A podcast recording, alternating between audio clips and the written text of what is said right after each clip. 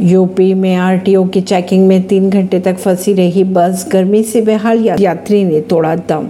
UP के अयोध्या के रौनाही में शुक्रवार को आरटीओ की चेकिंग के दौरान एक बस में सवार 55 वर्षीय बीमार यात्री की मौत हो गई। खबरों की अगर माने तो चेकिंग के लिए वाहनों को तीन घंटे तक रोका गया था। मृतक के बेटे के अनुसार बस का एसी बंद होने से सभी यात्री गर्मी से परेशान थे, जिसकी वजह से उसके पिता की मौत हो गई।